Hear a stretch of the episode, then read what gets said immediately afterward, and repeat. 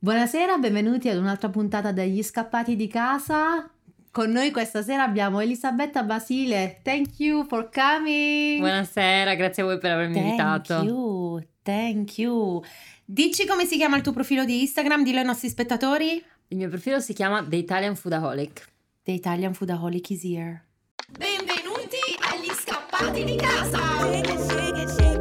Ciao Tosca. Hello Vivi. Creare una comunità di italiani all'estero che si può supportare, aiutare, vivere a great life together. Però prima di parlare di cibo, beviamo. Beviamo. Abbiamo sete. Perfetto. E noi sappiamo che il tuo drink preferito è l'amaretto sour. Corretto. Noi ci abbiamo provato a farlo, eh, la nostra amica Elisa lì ce l'ha fatto bellissimo da guardare, però proviamo a vedere se è buono, no? Che dici? Ho Prendiamo? fiducia, ho molta Cheers. fiducia. Cheers. Cheers.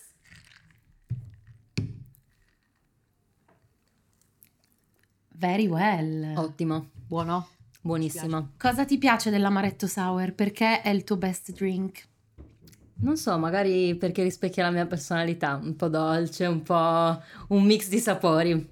È molto particolare. Ma l'hai trovato buono a Londra l'amaretto sour? Sì. Dove? sì. Allora, l'ho trovato mm, in due posti a Baker Street, un posto si chiama Chiltern Firehouse e l'altro si chiama ehm, adesso non mi viene Sherlock, è qualcosa relativo a Sherlock Holmes, non mi viene. The Kitchen, The Holmes Kitchen, qualcosa Mm. di simile. Comunque ce ne sono diversi, vi garantisco, io li sto provando praticamente in ogni posto in cui vado, quindi, E quindi, quindi ti a maggior fare. ragione, esatto, questo è veramente buono. Top. E ci sembra di capire da quello che fai che tu di posti ne provi tanti, Sì, giusto? sì, sì, sì. Ok. Eh, ne provo principalmente sono ristoranti e in realtà sono ormai diventati tutti italiani. Uh, la pagina è iniziata con un mix, anche se poi l'idea era quella di uh, comunque rimanere sul, sul uh, food italiano, però mh, inizialmente mi sembrava quasi di starmi un po' restringendo to- troppo il campo.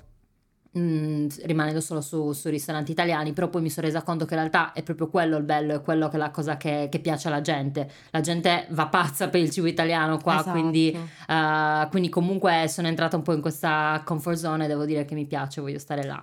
Ma quando hai iniziato la pagina?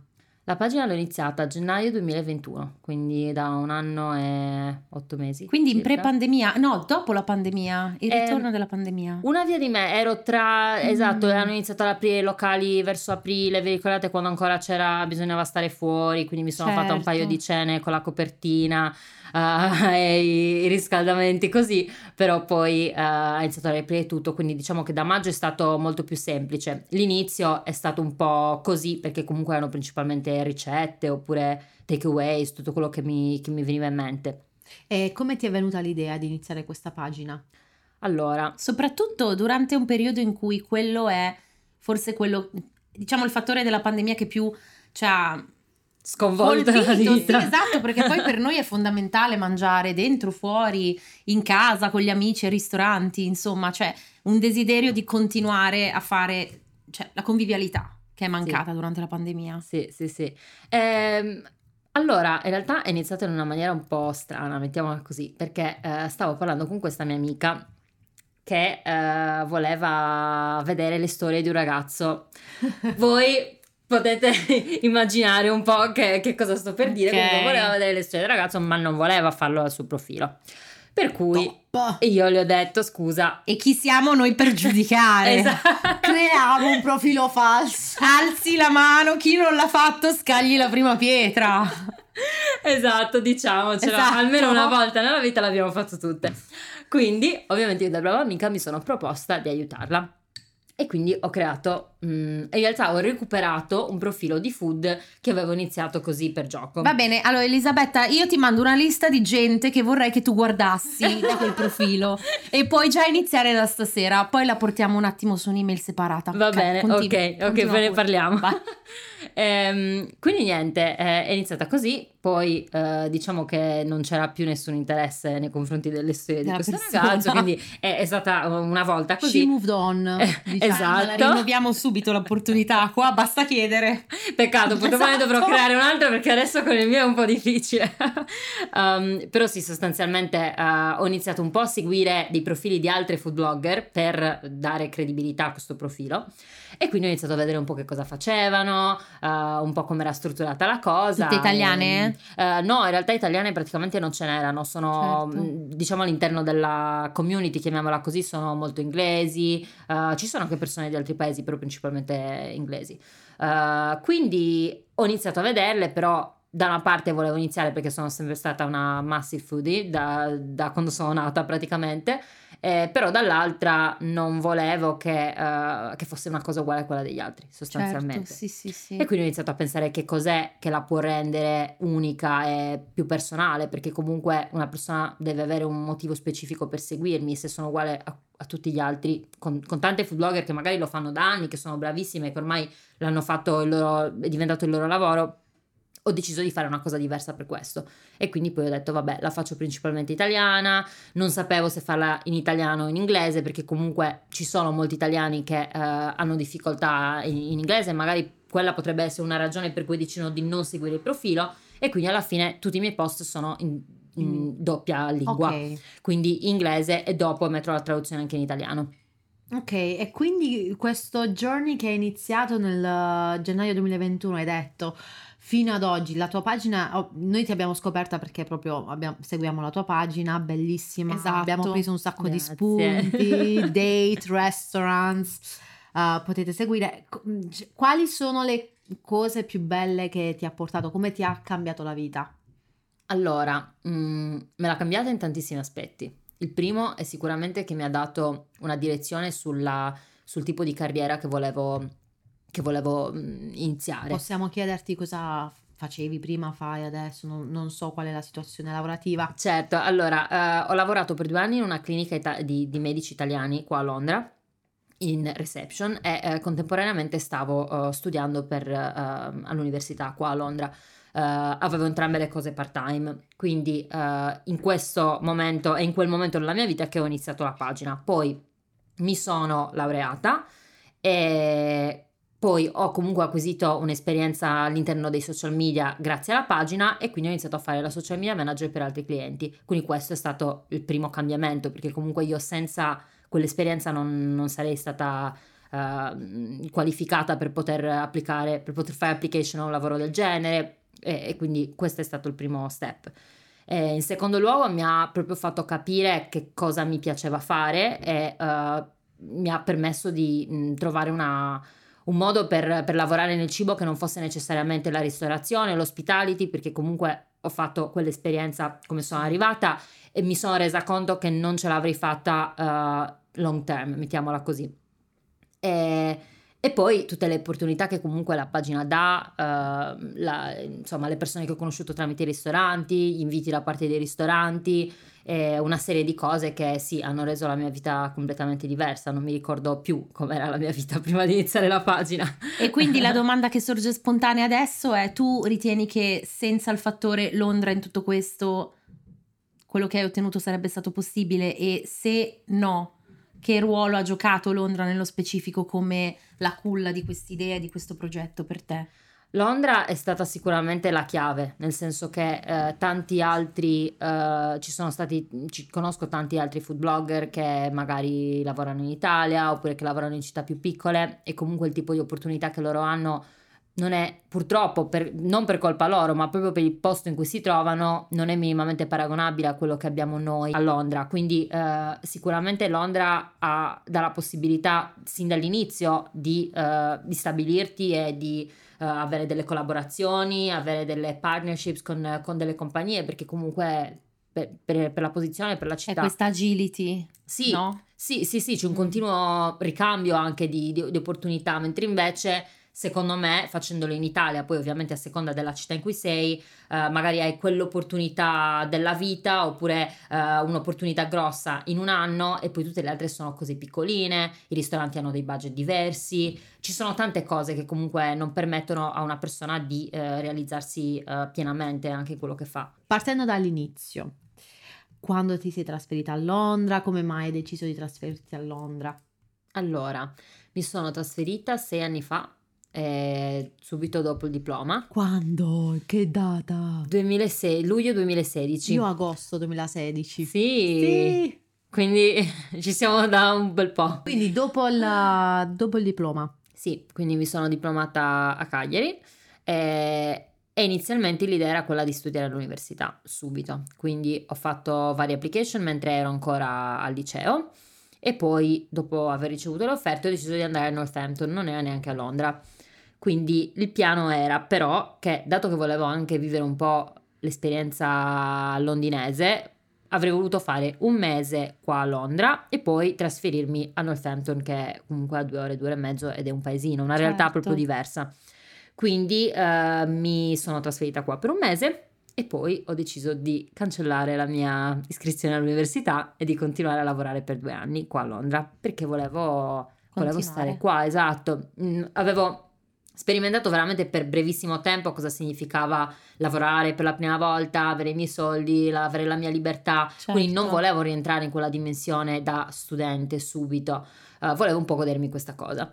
Eh, poi appunto la cosa è durata più del previsto, nel senso che ho passato due anni così e poi ho deciso di riscrivermi in un'altra università e di studiare psicologia. In realtà anche la scelta di studiare psicologia era abbastanza vaga perché non avevo idea di che cosa volessi veramente fare, quindi ho pensato psicologia di quelle cose che un po' te la rigiri, poi decidi se farti un master in una cosa completamente diversa oppure magari eh, decido di proseguire in psicologia, ma la vedevo già molto difficile dal primo anno. E, e quindi poi sono cambiate tante cose, in, quei- in quegli anni ho cambiato lavoro mille volte, ho lavorato in, in hospitality, ho lavorato da Victoria's Secret. Io non ti ho mai Eh. vista, io ho lavorato in quel negozio per quattro anni a Bond Street. Anche, ma davvero? Assolutamente sì.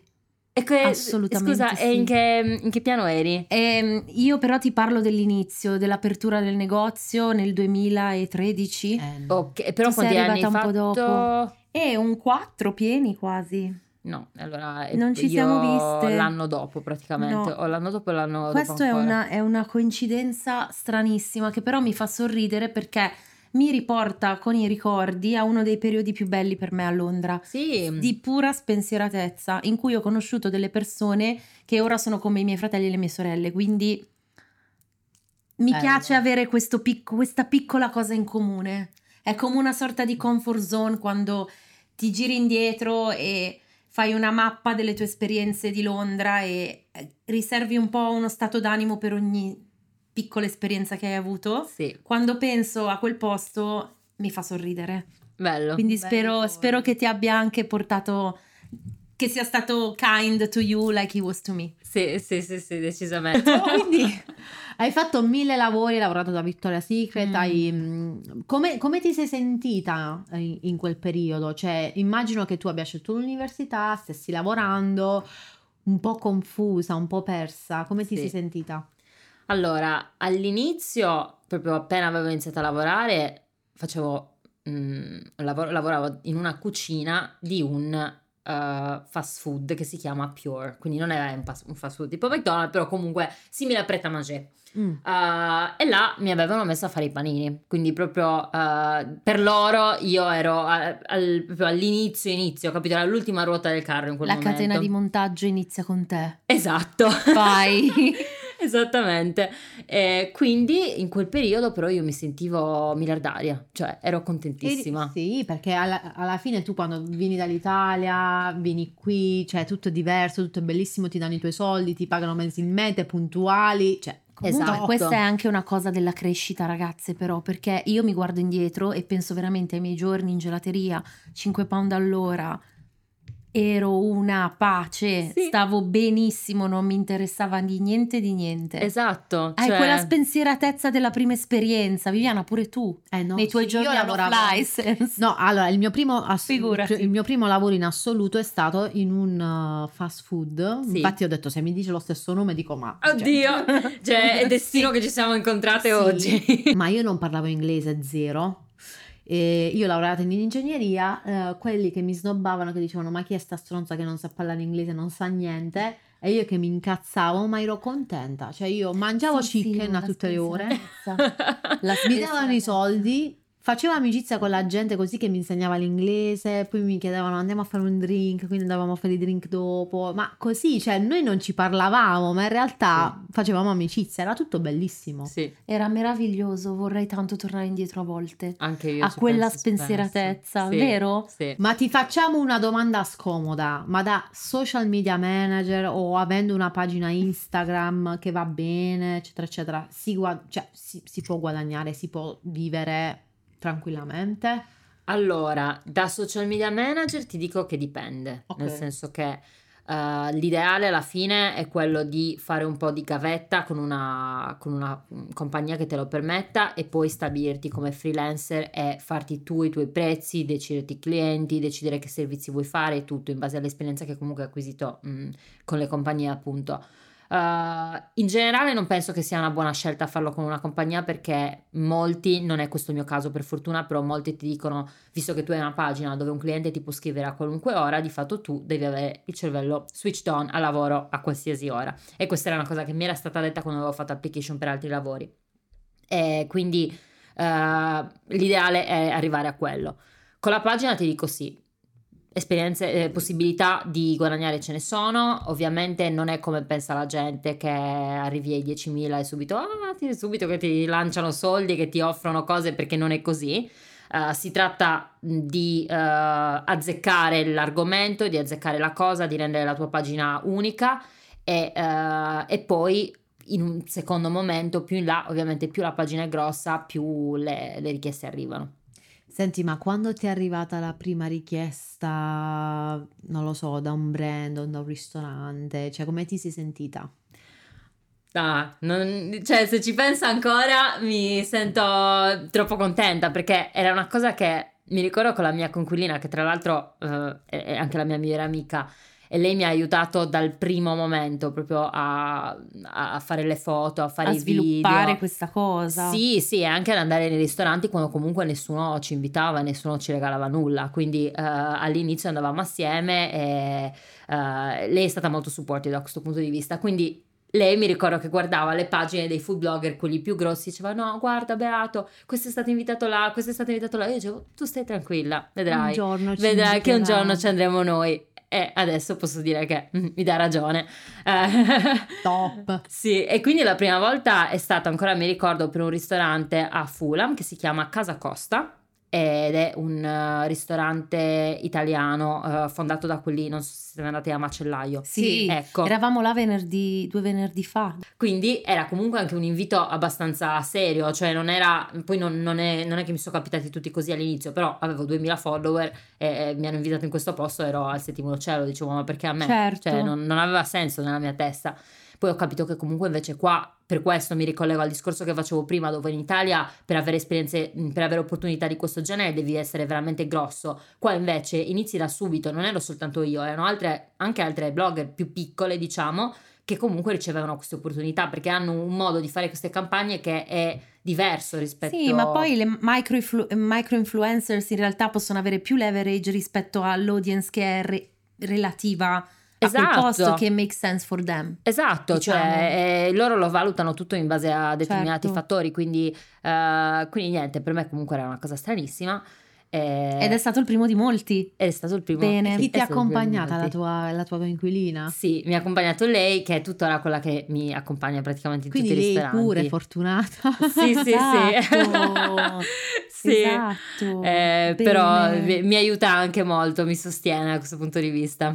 Senti, ma quindi fai tutto da sola o c'è qualcuno che ti aiuta a montare video, tutto quello che concerne Contenuti. Sì. Tutto io, no, faccio tutto io. Ehm, la- il montaggio lo faccio io. Adesso per YouTube, per il canale che ho iniziato da poco, ho eh, cercato un, ehm, un video editor che mi aiutasse perché comunque i video sono più lunghi, si tratterà di cose un po' più complesse. Io ovviamente non ho alcun tipo di eh, esperienza in merito, a parte i video che faccio su, su Instagram, però sono proprio una cosa tra virgolette diversa su due livelli diversi, quindi non me la sentivo di fare tutto da sola e, e sto andando con, con- con questo ragazzo che mi aiuta. E secondo te qual è la forza del tuo messaggio a livello di food blog? Allora, Cos'è che ti rende diversa in un posto come Londra dove comunque alla fine il food è un argomento che spesso va oltre Io lo so, culturalmente, diciamo, no? ma secondo me perché comunque tutti amano il cibo italiano. sì, è vero, è vero. Però anche in quello tu hai il tuo linguaggio, hai il tuo progetto e hai il tuo, il tuo modo. Sì, penso che in parte sia dato dal fatto che il mio messaggio non è cibo italiano, è il cibo autentico italiano approvato da un'italiana. Quindi se mm, un inglese facesse la stessa cosa, magari non avrebbe la stessa credibilità sia agli occhi degli italiani che agli occhi degli inglesi, perché gli inglesi ovviamente vedono magari il nome, sentono l'accento, adesso che ho iniziato a fare anche i voice over sui, sui reel, e dicono, "Ah, ok, questa italiana, mi posso fidare, that's it. Sì, Ma se invece trovi un ristorante, non facciamo nomi, che è italiano, che cucina di merda, Eh, che fai? Ti è purtroppo. successo? È successo, sì. Eh. È stato Eh. molto brutto. Eh, cosa Soprattutto fai? perché è un ristorante che mi aveva invitato. poi devi essere No. onesta perché come fai? Ma che gli Certo. dici?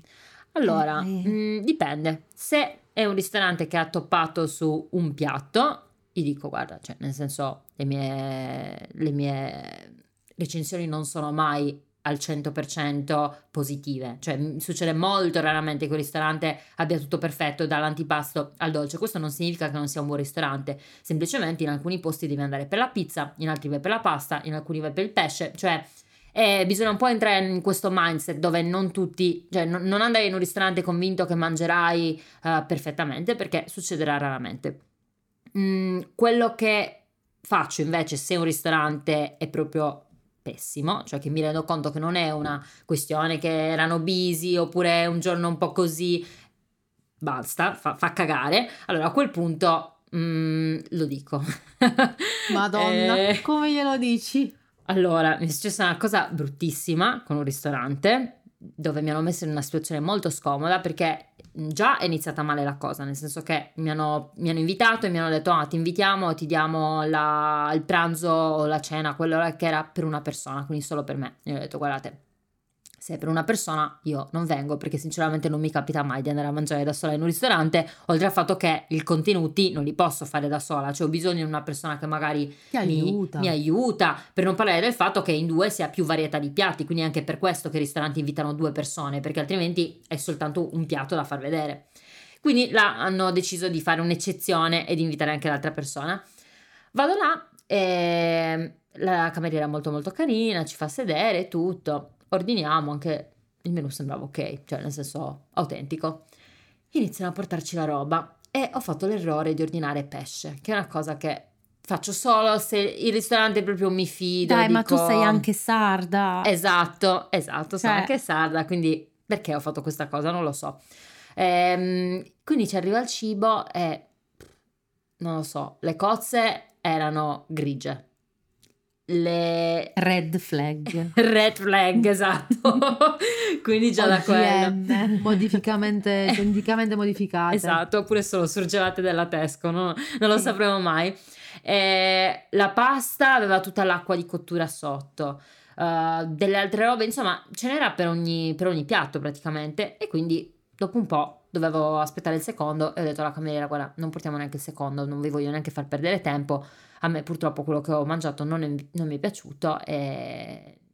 Nel senso, rimaniamo eh, amici come prima, però non penso di fare la recensione. E lei, ah, mi dispiace, di qua, di là, aspetta, ti chiamo lo chef così ci parli No, direttamente. minchia. No. E lo chiamo al tavolo, io le ho dovuto dire tutto da capo. E lui che mi guardava così con questa faccia mortificato e non, eh, non sapevo che cosa dire, insomma lui ha cercato ovviamente di ripararsi, dice no eh, ma il cibo non è, il, il pesce non è come te lo aspetteresti in Italia, questo è ovvio che non può essere lo stesso, non è vero perché ne ho assaggiato di veramente buono qua a Esatto, Londra. cioè uno poi ti viene, si viene a giustificare a te che sicuramente ne hai provati tantissimi, cioè Sì, cioè nel senso se, se voi poi non era neanche un ristorante proprio cheap, cioè era una via di mezzo, ma eh, si presentava in un modo che non era, ecco. Quindi la domanda è: a Londra si mangia bene? Sì, al mille per Thank mille. you very Wow. much. Perché tutti quelli che vogliono venire a Londra dicono Eh ma dove ci porti a mangiare che non si mangia bene, il cibo fa schifo È uno stereotipo, ma tu ritieni che sia vero invece quella cosa che hanno gli inglesi o comunque le persone non italiane quando vanno a mangiare italiano e per loro è un treat? Cioè una cosa proprio, oh, Oh, I'm sì. gonna have an Italian meal, I'm gonna take my girlfriend, is booked, we're gonna have an Italian dinner. Sì. E come, come secondo te, a parere tuo, si può, diciamo, normalizzare il fatto che si può mangiare bene, che mangiare come mangiamo noi, mangiare mediterraneo, mangiare una cucina basata sull'autenticità degli ingredienti può essere your everyday food. It doesn't need to be a treat. Secondo me questo tipo di ragionamento che molti inglesi fanno è dato dal fatto che in molti casi i ristoranti italiani qua costano, mentre magari per altri tipi di cucine trovi un po' una via di mezzo, cioè nel senso Sì. se vuoi mangiare turco magari trovi il ristorante di Mayfair, ma trovi anche lo street food che ti fa il kebab, che ti fa questo, quindi c'è un, un po' una varietà di prezzi, mentre per quanto riguarda l'italiano se vuoi mangiare bene devi spendere un po' di più. E quindi secondo me la cosa migliore in questi casi, e molti lo stanno già facendo, è quello di eh, proporre il cibo italiano in versione di street food, in versione più, più affordable per chi anche non vuole spendere tanto. E noi italiani comunque siamo i primi che non vogliamo, non vogliamo spendere tanto perché siamo Soprattutto per cose che ci sappiamo fare a casa noi. Sì, Ti chiedo anche un'altra cosa. vai. Tu come la prendi questa situazione che molti inglesi di qualsiasi... Io dico inglesi, ma in realtà Londoners, let's say, perché poi è moltitudine di cultura. Eh sì. Quando dicono che il cibo italiano è plain, perché non ha flavor, perché è semplice, perché it's just Poi olive se lo oil. mangiano, ma che è? It's just olive oil. It's just olive oil.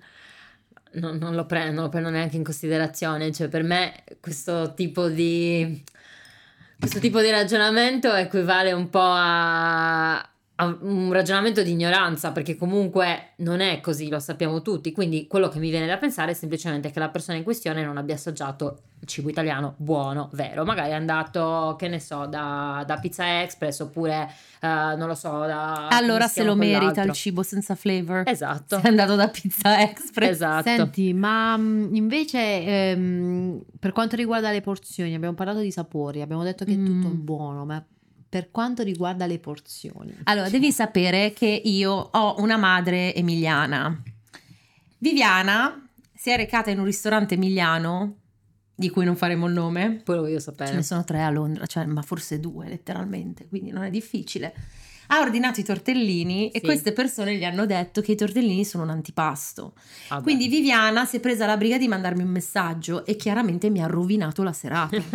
Perché io, io, come posso prenderla una cosa del genere? Quindi ora tu dici, è accettabile che i tortellini siano un antipasto? Assolutamente no. Sicuramente mm, Ok. in generale però ho notato che la pasta a volte non viene messa nella parte dei main all'interno del menù, viene messa tipo prima, tipo pasta. To begin with, to start with. Beh sì, perché mm, Mm. c'è questa credenza che noi italiani mangiamo porzioni più piccole di pasta e questo l'ho sentito pure spiegare da un'italiana a degli inglesi in un'altra occasione, però sostanzialmente sembra che qua magari loro mangiano, che ne so, 200 grammi di pasta e quindi sembra che noi ne mangiamo di meno. Ma questa italiana, è- è- cioè lei diceva che questa cosa è vera? Sì, Queste persone vanno fermate. lo so. Questa deve essere la tua mission con, il- con la pagina. Questa gente va fermata. Sì, anche perché dico, quando mai? Cioè, nel senso, se vai a Roma a farti il piatto di pasta, ti portano una padella. Allora io queste esatto. persone le manderei tutte in Sicilia da mia zia a fare una bella internship di due mesi. Vedi come cambiano idea sulle porzioni. Oh. Vi facciamo fare un, un giro di Esatto. alcune regioni. Esatto. Vabbè, quindi le porzioni sono più piccole. Sì, però eh, dipende da dove Più vai. overpriced anche probabilmente. overpriced. Sì, sì, sì. Ok, quindi se tu dovessi consigliare alla gente eh, cosa ordinare, non dove andare, cosa ordinare, cosa dovrebbero ordinare tra pasta, pizza, carne, pesce, cioè qual è la portata che dici vai sul sicuro? Dove non buona? ti fai male, Dove non ti fai male. dove non esci incazzato. Allora. Perché poi noi ci incazziamo, questo è il Esatto, problema. Esatto, Questo perché poi vedi il problema. conto e fai il paragone con quello che hai mangiato e dici vabbè ho buttato altri 100 pound, beh ciao, Mm. pace. Comunque, eh, evitare il seafood, evitare il pesce se non sei in un posto dove veramente vuoi, di, vera- di cui veramente ti fidi, perché uno, mm, motivo uno costa molto di più, il motivo due appunto se non sei, so- cioè se non, non è di qualità rimani doppiamente incazzato dopo Poi aver pagato. scherza. E poi non si scherza, esatto. Ehm, direi che va valutato da ristorante a ristorante perché, ad esempio, se io so che un posto fa specificatamente la pizza, che è famoso per la pizza, oppure che è una pizzeria principalmente, non me la tento con i primi o con gli antipasti o cose che non mi suonano. Quindi cerco sempre di andare sul punto di forza del ristorante quando voglio assaggiare. Ma quindi posto. fai un sacco di ricerche prima? Sì, sì, sì, sì, anche prima di accettare l'invito, perché comunque voglio cercare di mettermi in meno situazioni scomode possibili, come quella che appunto vi stavo raccontando prima, e quindi vado a cercarmi le review su Google, vado a cercarmi le foto in cui sono state taggati, che non sono quelle che pubblicano nel loro profilo, un po' come succede per i ragazzi. Certo, Eh, non vai a vederti le foto sul profilo, vai a vederti Ritornando quelle, quelle in all'origine. Ma tu sei mai andata quindi a mangiare in un ristorante completamente in incognito per non...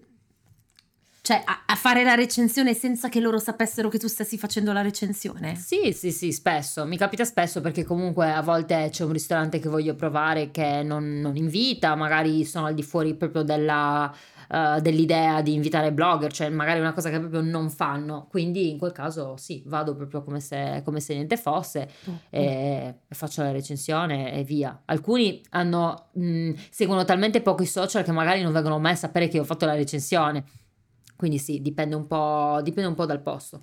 E ti chiedo anche un'altra cosa, e quindi mi collego a quello che abbiamo detto poco fa. Secondo te, culturalmente, qual è il nostro problema? Cioè, le altre culture, se tu gli dici, guarda, non ritengo che questo sia un piatto che mi può piacere, ti dicono, ah, mi dispiace, per me è buonissimo, fine dei giochi. Perché noi ci incazziamo? Qual è il nostro problema? È un problema? È un tratto culturale? Cosa ci, perché il cibo ci smuove questi animi e queste emozioni così, così- in maniera così bold, soprattutto noi da immigrati a Londra, in generale fuori dall'Italia? Sì. Eh, secondo me perché non tutte le culture hanno la fortuna di avere il patrimonio a livello di cibo che abbiamo noi. Se lo dici magari veramente a un inglese, eh, i beans on toast non mi piacciono, abbiamo tutte le ragioni per dirlo, no? Eh. Fair enough. Nel senso... È anche regionale la cucina italiana, quindi super vasta. Esatto, sì, e quello secondo me rende la cosa ancora più difficile perché poi arrivano gli scontri tra italiani di varie regioni. Sì. Cioè, io ho anche paura a dire venite in questo ristorante autentico siciliano perché io sarda, come perché, cioè, come faccio a dire che questo è autentico? Magari tu l'hai assaggiato fatto da tua nonna ed è completamente diverso e quindi quello non ti piace. Eh, quindi questa è anche una delle ragioni per cui alla fine ho deciso di focalizzarmi sulla cucina italiana perché non mi sento qualificata, tra virgolette, di dire ah venite a provare questo ristorante Certo, indiano sì, sì. perché è buonissimo, perché è autentico. Io che cosa ne so se ho assaggiato soltanto quel ristorante? Ma a proposito di questo, ha ricevuto delle critiche? Allora, eh, per fortuna non tantissime per il momento, eh, so che purtroppo più si cresce e più arriveranno e da una parte sì ti dico purtroppo perché le critiche all'inizio lasciano un po' così, mm, un po' a tutti, però dall'altra ti fanno crescere, ti fanno riflettere, quindi se sono critiche costruttive per carità, mm, ben vengano.